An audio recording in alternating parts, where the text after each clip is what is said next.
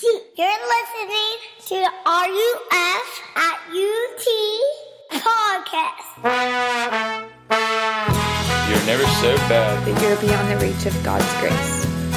And you are never so good that you are beyond the need of God's grace.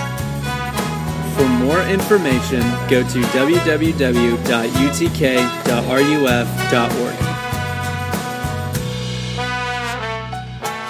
Awesome. So welcome to Saturday seminar Saturday, whatever, round two. In some ways, this is kind of a continuation of talking about body image, just because of the way that food is tied to appearance and health, mostly as like a tool for achievement in that area. But I think it's also really nuanced in the way that the Bible addresses it and uses it. So it'll definitely be a little bit of a different conversation too. As a disclaimer, before we really get started, one, like, this was really hard to write. I had a lot of really good resources, but food is everywhere, and so narrowing down a focus or really just, like, thoughts in general was challenging.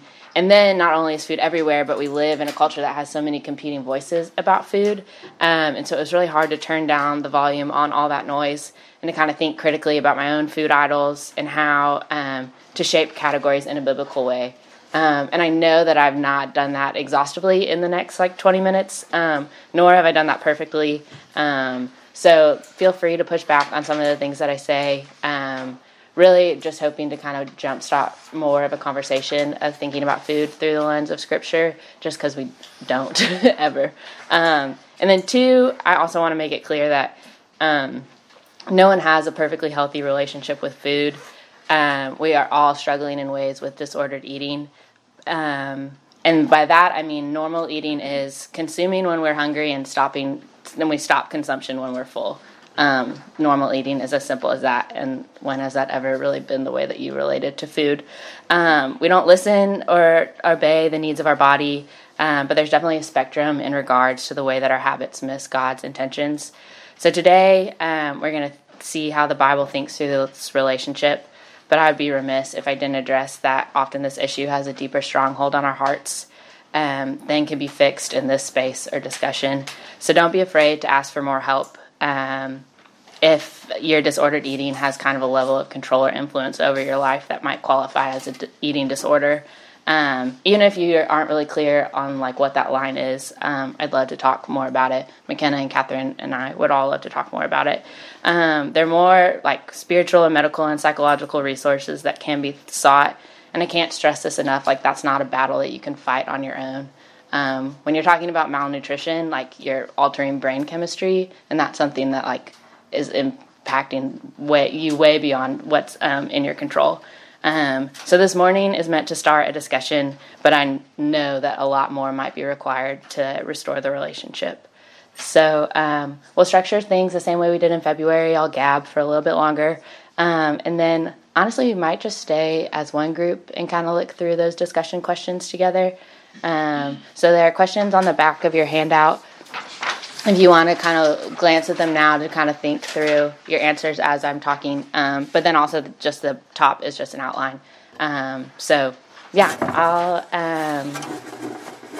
not a super cheery note to start on, but we'll go ahead. I'll pray, and then we can get started.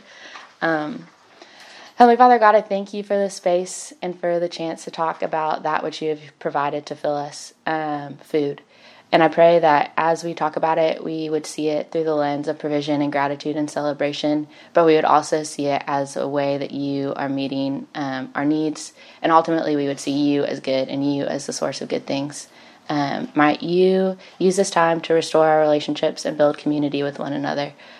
In Christ's name I pray. Amen. So again, how to cite my sources. There's this woman named Becca McNeil who used to work for RUF staff, and I've never met her, but, like, I'm going to just, like, give her the biggest hug if I ever do. I am pulling most of this study from her stuff just really thankful for ministry and perspective. So if I say something and you're like, oh, that sounds like really wise, that makes a lot of sense, she probably said it first. But anyway, in 2007, there was a sociologist, a guy named Barry Glassner, and he released a book called The Gospel of Food. And I haven't read it, but from looking on reviews online and kind of just like skimming the first couple pages, what I've gathered is that in the book, he outlines various food trends and fads and ideas that are advertised and celebrated as gospels, or the good news of salvation from the bondage of, say, fat and decay and other various unattractive side effects that eating we experience through eating. The book came out 12 years ago, before any of us had really even heard of kale, so think about how many new gospels have been preached to us since then. Most of us have watched friends and family members and even ourselves modify our eating and working out patterns to try to achieve the latest standard of health, performance, or body shape. And a lot of these ideas are okay, even good, but even the best intentions become idols to us when we buy into this idea that they are gospel, spreading the good news of rescue and drastic change, as opposed to just offering varying degrees of good advice. So what's the difference between good news and good advice, you might ask? Well, if you've ever been to Matt's Biblical Ministry Small Group, I know a couple of y'all are like fresh out of it this year, you know that good advice is counsel about something that hasn't happened yet. It invites you to do something to bring about change. And then in contrast, good news is a report about something that's already happened, change that has come, and all that you can do is respond. Good news is automatically blessing. It changes reality and invites us to respond with assurance, joy, and peace. And good advice doesn't automatically change anything. It requires engagement and striving. Our reality doesn't change unless we do something about it. So how does this play out in the world of diet and health trends? Well, take Whole30, for example. Whole30 is not offering an offering of achieved salvation or complete freedom from feeling bad about yourself, even though it's sometimes advertised that way. It's not offering the rescue we require. It's just good advice about how to reorient and refocus your eating habits. In the world of food, health, and beauty, there's a captive audience, big arrow pointing at myself, full of discontentment and looking for a way out. But the advice we receive is not only trying to present itself as good news, so inherently lie to us, but it's also contradictory and it's confusing.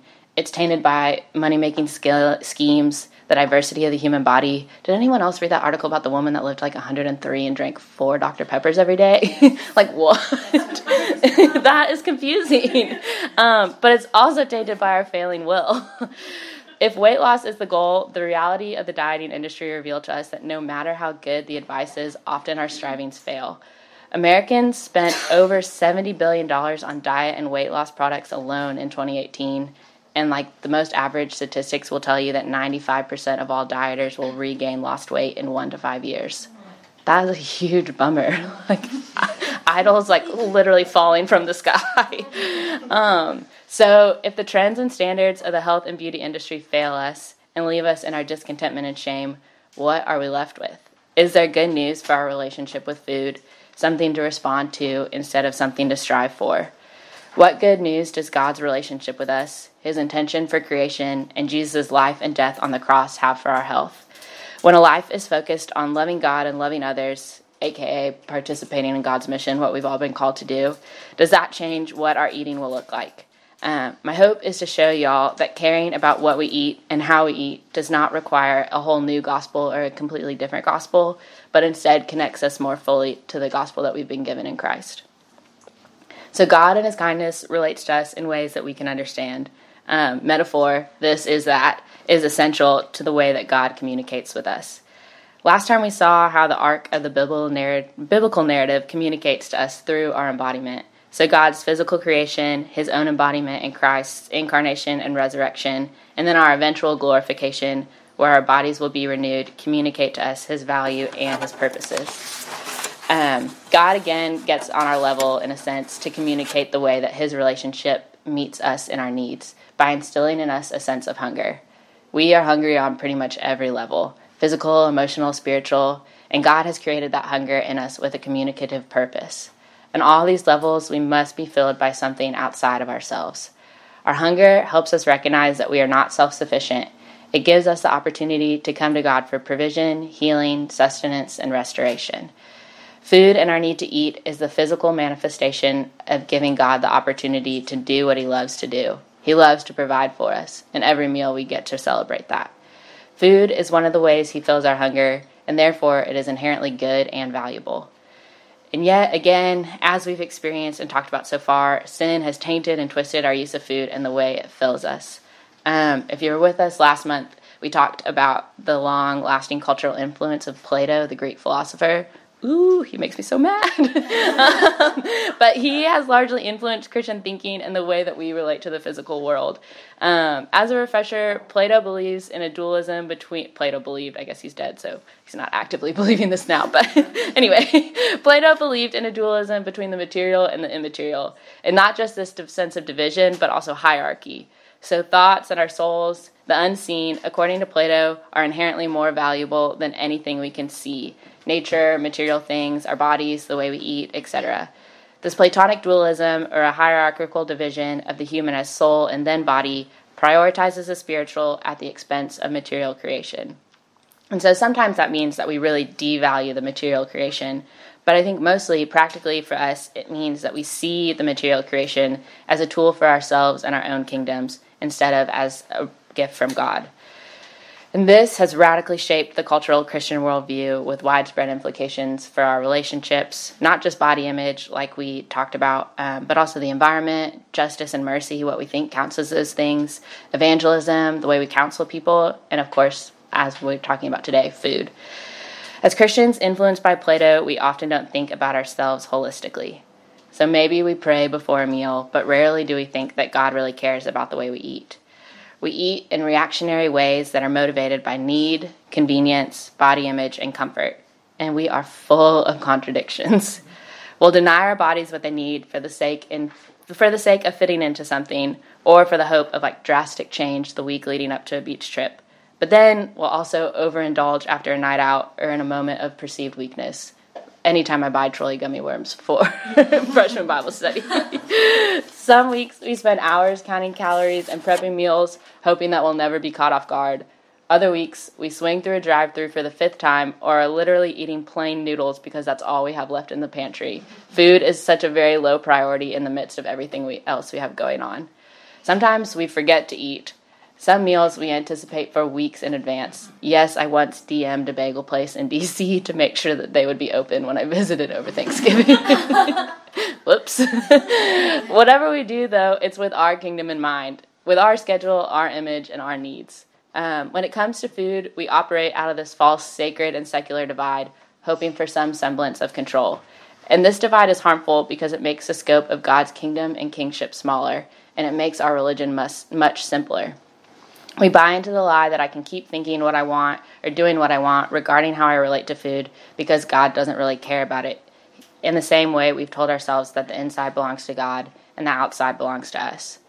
We've told ourselves God doesn't really get a say as we relate to food. Instead, here are some of the priorities and ideas we bring to our relationship with food, hoping to manipulate it and serve our kingdom.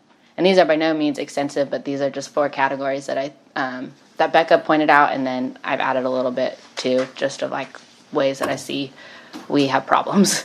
So the first one is the torrid affair. This is the love-hate relationship. Here we have two powerful entities, both the human and food, and each one is trying to gain the upper hand. So your desire for control and the food's desire to ruin your health and figure meet on the battlefield of every dessert and snack and second helping. Food capitalizes on the human's weak points, your taste buds. Eek! And humans continually demonize the food in an effort to ward it off. We come up with schemes, leaving super aggressive notes on our fridge, or we hop from one diet plan to the next, hoping to win the battle. Here, food is not seen as a gift, but as an enemy. I can't help but think of Regina George in Mean Girls when I think of this kind of torrid affair aspect. So she's sitting there at the cafeteria, and she's 120 calories and 48 calories from fat. What percent is that? I'm only eating foods with less than 30% of fat, calories from fat. And then, of course, Katie does the math. And she just, lifts up her hand and is whatever, I'm getting cheese fries. That is the torrid affair. Food won that round in Regina George's life. The second one is fuel for the machine. In this scenario, food is treated as a sum of its nutritional elements that make the human body work. the human is kind of an industrial machine, even if we maybe are describing it with like earthy or holistic terms, and all it needs is the right mix of vitamins, minerals, and proteins to function at an optimal level. Food here is meant to be consumed as fuel, but it's not meant to be enjoyed. Y'all ever heard of a TV show called The Office? This is Creed in The Office, whose coworkers are complaining that he actually smells like death. And it's true because he sprouts mung beans on a damp paper towel in his desk drawer. And he says, yes, they're very nutritious, but they smell like death. Why on earth would nutrition make us want to smell like death? That's a horrible thing. The third category is the best friend. Food here is a comfort. It's the ice cream after a breakup. It's the meal your mom cooks every time you come home. It's the cookout shake after a long day. It's a means of escape. And pretty much, if you need an example of this, just like turn on an episode of 30 Rock and watch Tina Fey's character. At one point, she exclaims in the midst of a problem at work, I'm going to go talk to some food about this. There's actually, I was like trying to find a specific example and instead landed on this whole like compilation video, which was like a 15-minute rabbit hole that I spent time watching. But it's called Liz Lemon Loves Food, and it summarizes this concept quite nicely. It is truly hilarious, so you definitely should look that up. And then the fourth way we relate to food is as a statement of character. Food here is a show. It's used to outwardly prove our values, our priorities, and our experiences. We want to be seen as the girl who shops right, who follows all the right food blogs, who has experienced the most elaborate desserts and meals, all of which happen to be served in bowls, millennials, I don't know. And food here is best paired with a good Instagram caption, and it becomes the means to elitism, status, maybe environmental consciousness, or living fully. The example that I came up with for this one was that episode of Portlandia. Does anyone watch Portlandia or no? So it's basically just making fun of like Portland culture. And at one point they show up at a restaurant and the waitress like casually asks if they have any questions about the menu, and they have a lot of questions specifically about this chicken, and they want to know like what it was fed, where it lived. The waitress comes back and like has the chicken's paperwork. Turns out its name was Colin. It was fed sheep's milk, soy, and hazelnuts, and it was from a farm just 30 minutes down the road. And so they literally leave the table and go and check out the farm. Turns out the farm is a cult. I'm digressing just like the episode does, but what they do in response of like eating rightly is absolutely ridiculous and a huge waste of everyone's time. So there's an element of truth in all of these categories. Food is and should be discipline. It is and should be fuel. It is and should be comfort. And it is and should be a statement of our character. And I think we'll see a lot of those categories reflected in Jesus' teaching. But when we use food as a tool promoting and advancing our own image and our own kingdom through discipline, fuel, comfort, and character, instead of seeing it as a gift of participating in God's kingdom, we fall into well-laid and often well-intended traps that are limiting God's rule and reign. And despite all the affirmation that default Platonic lens gets from our culture, the reality is that no area of life is untouched by God's word and reign, and that includes our eating. So what has God taught us about food and our hunger? Is there good news enough to change the way that we relate to food? The Bible isn't super explicit about food in the way we would want it to be. It doesn't think in terms of calories or superfoods, being swimsuit season ready, or low-carb diets. In fact, like in the farming communities that the Bible is talking about, like a low-carb diet is probably the stupidest thing they've ever heard of. In Scripture, food is not a tool used to merit or achieve certain results, but it is thought of and seen as something that God loves. He cares about food. He records the taste of things. He cares why we eat. He cares if we are looking to food to satisfy something that only He can satisfy. He really cares about where our food comes from. The Bible thinks about food in terms of provision, celebration, metaphor, ministry, and then fasting. So we're going to do a quick survey of some passages to kind of unpack these categories a bit and then connect ourselves to the good news that our relationship with food should be responding to. And this is by no means an exhaustive list of all the times food is mentioned or talked about in the Bible. If we did that, we'd actually be here till Thursday. Food is everywhere. Honestly, I didn't look up like any of the stats, but I would be surprised if it wasn't on like every other page, at least in some form or fashion. So I know that this is a narrow focus, but hopefully we'll still be able to get kind of a fuller picture through it. So first up, provision. Genesis 1, 28 through 30, and then Genesis 2, 15 through 17 is talking all about how God is providing food for his creation. Verses 15 in chapter 2 says, "The Lord took the man and put him in the Garden of Eden to work it and keep it. And the Lord God commanded the man, saying, 'You may surely eat of every tree in the garden, but of the tree of the knowledge of good and evil you shall not eat. For in the day that you eat of it, you shall surely die.'" So in the beginning, God provides food for his people. And I think it's really important to note that for the original audience of Genesis, this passage would have been like revolutionary and really incredibly revealing. Many of the pagan religions that they were surrounded by in their ancient Near East culture, the creation stories taught that humans were created in order to provide and gather food for the gods. So to have a God that provided for his people would have been a radical idea. And I think it's something that we're still having a hard time grasping to this day, that God wants to provide for us. From the beginning, God is saying we don't provide for him or ourselves. He provides for us through his good creation. And not only does he provide for us, but he delights to do so. That is his good design. We can't be self-sufficient or self-sustained. God is establishing that he is a God who provides our purpose, working and keeping the garden for Adam and Eve. And then he also provides our provision, food. Even before the fall, we were hungry creatures in need of God's provision. It is important to note that the first restriction God gives to us as his image bearers is regarding food, too. That's crazy. Mm-hmm. But this establishes forever the fact that God wants to be part of the way that we fill ourselves on every level. And the first restriction, of course, leads to the first sin. So no wonder we have such a complicated relationship with food now. Good grief. We didn't even last three chapters before we messed up how to eat. So we see food again as provision in Exodus 16. And I think in this season of life, this might be my favorite chapter in all of Scripture, but ask me tomorrow and it probably will have changed. And I encourage you to read the chapter as a whole, but for the sake of time, I'll summarize it. So after being set free from slavery in Egypt, the Israelites find themselves hungry and in the desert. And instead of trusting God to continue to provide for their needs, their hunger brings them, of course, to mistrust and whining. They exclaim, "Would that we have died by the hands of the Lord in the land of Egypt when we sat by the meat pots." Ew, I don't know what that is, but gross. "And ate bread to the full. For you have brought us out into this wilderness to kill the whole assembly with hunger." And the Lord hears the cries of his people and graciously responds by promising meat and bread to meet their needs and reminding them who fills and cares for them. So in the evening, quail descends upon the camp, and in the morning, the dew turns into this flaky substance that they gather, mix together, and consume as bread. They are instructed to take the exact amount they need.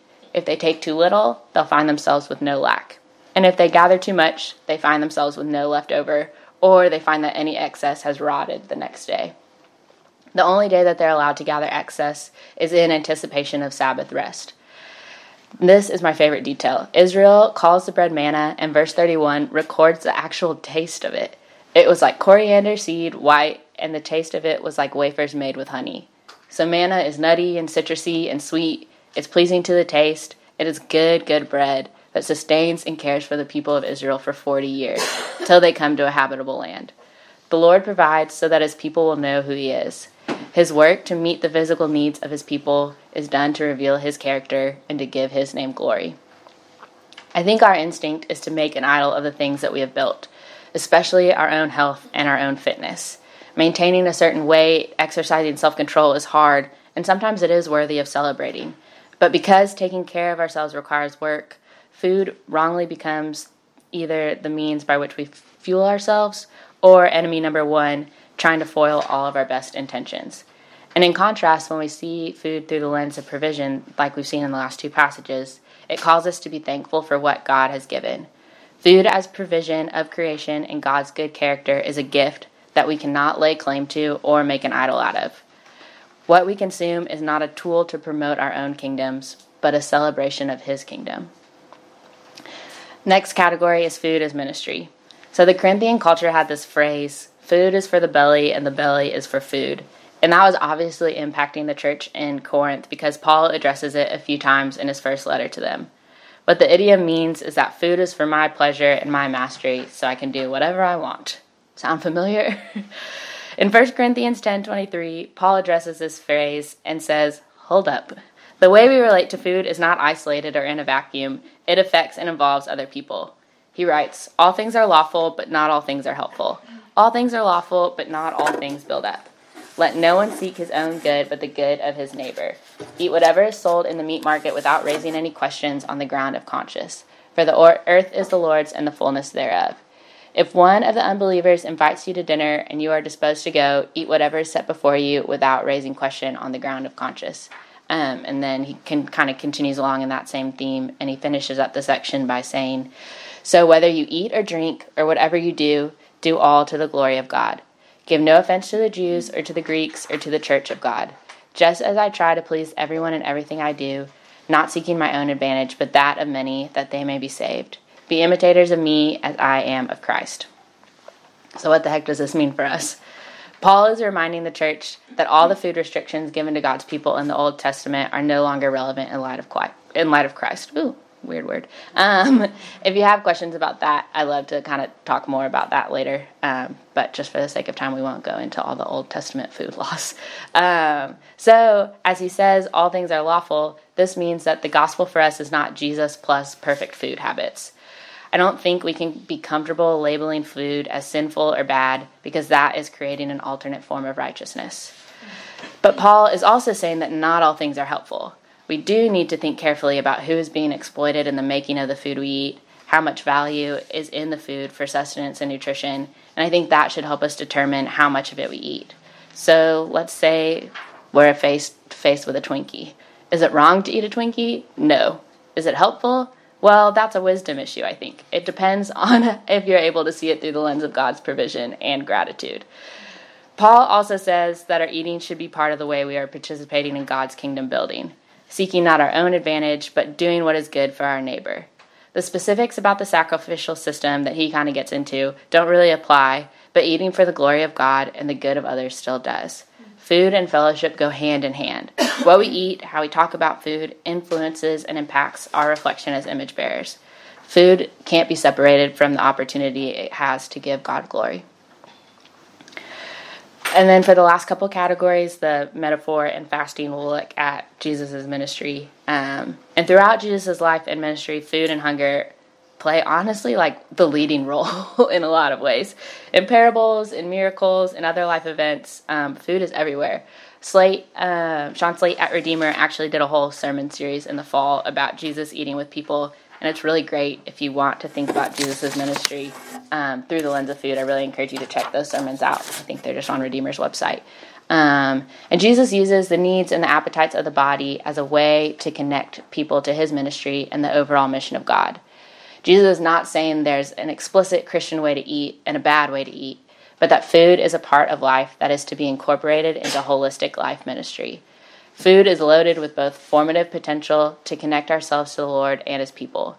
Food is not to be isolated as a tool for our own kingdom promotion and comfort, but as a part of the mission. I've included a handful of verses in your handout that I wish we had time to go over, but you can just use them as resources later as you think about these things. But I do want to point out a couple of the themes present in how Jesus uses food. So first, celebration. Salvation has come, and Jesus invites us to partake in that.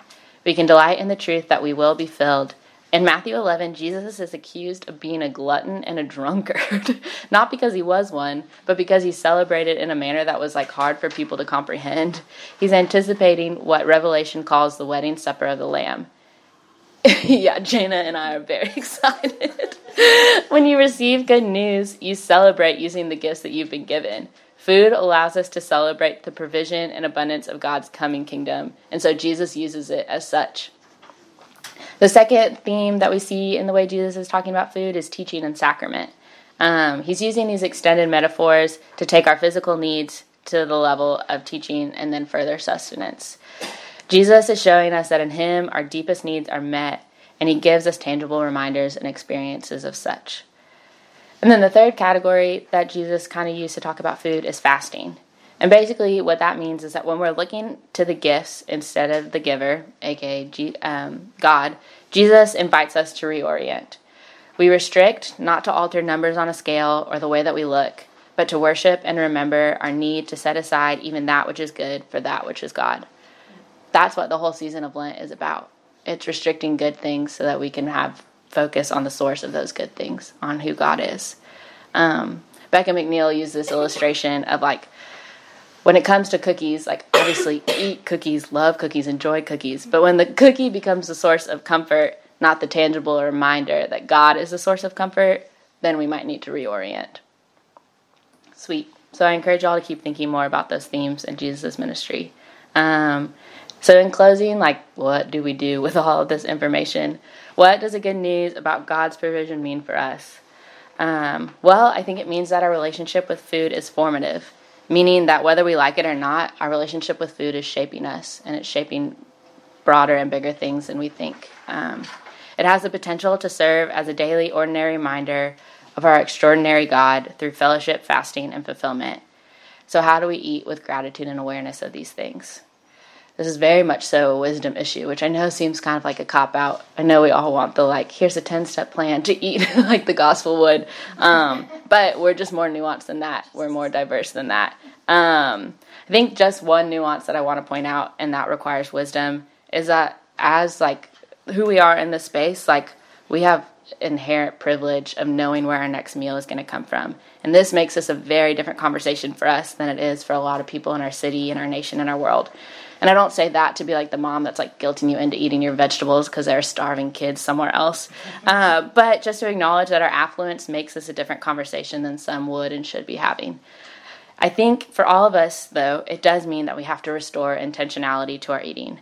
No more of this forgetting to eat or being too busy to eat crap, but taking time to recognize our hunger and our need and thank God for the opportunities that He provides to fill it. Connecting our need to God's goodness is what the Bible is all about, and every meal is a chance to participate in that. I'm going to say that again because I think it's so important. Connecting our need to God's goodness is what the Bible is all about, and every meal is a chance to participate in that. That's what provision is. I also think it means that we cling to the good news and hold loosely to good advice. We have to remember where true rescue and change comes from before we can wisely interact with trends for health and food consumption. And so for some of us, this might mean that our eating habits really radically need to change. We need to do something different to reconnect ourselves to God's meeting of our needs. And we hope that we'll become thoughtful and intentional about food, maybe through a plan like Whole30 or something like that, instead of reactionary and overindulgent. We need to try new things. We need to learn that God provides even when we restrict. And by restrict, I mean eating a few Oreos instead of the whole sleeve of Oreos. For others, this might mean that we sacrifice a self-image that we have long protected and fought to get. We throw away our scales and we relax our habits. We stop seeing food in the false categories of good versus bad and out to get us, so that we celebrate that God provides and wants us to delight in and enjoy His provision. We can eat what tastes good and celebrate His kingdom and our participation in it. For others, this might mean that we take our privilege of time and resources and we use it as a means to research where our food comes from and to respond with eating habits that promote the flourishing of God's kingdom at large. We're eating things that celebrate as opposed to abuse the source of them. And for others, it might mean that we reprioritize in our schedules, making time for communal meals in a day. Making food not a means of escape, but a part of community building. Knowing that our bad habits only flourish when we can hide them. We make time for roomy dinners and we start inviting people to join us on our lunch breaks because we know God's kingdom is a community effort, so our participation in it now should be as well. Again, I think for all of us, though, we really need to identify the voices that are the loudest for us when it comes to food. It could be that stupid fourth-grade boy that called you fat, or your mom's modeling of food being public enemy number one and only out to gain extra weight. Maybe it's some ridiculous Pinterest workout that said nothing tastes as good as skinny feels, vomit. Or it's your Instagram feed, your pride, your laziness, your inner dialogue when you're looking in the mirror, or maybe your inner dialogue when you compare yourself to others at the beach at spring break. If you're maybe it's your schedule saying eating is of little value in contrast to everything else that the day requires of you. I think we need to identify those voices and vocalize them not only to ourselves, but to our friends and to God. and listen instead to this invitation from Isaiah 55. Come, everyone who thirsts, come to the waters. He who has no money, come buy and eat. Come buy wine and milk without money and without price. Our thirst and our hunger are not a problem, but they're an opportunity to come to He who has made us, taste buds and all, and He who has made good things to fill us. We eat and enjoy His provision with gratitude. We fast when His provision starts to outshine Him, and we participate in His coming kingdom instead of laboring in vain to build our own. So come and eat. Amen.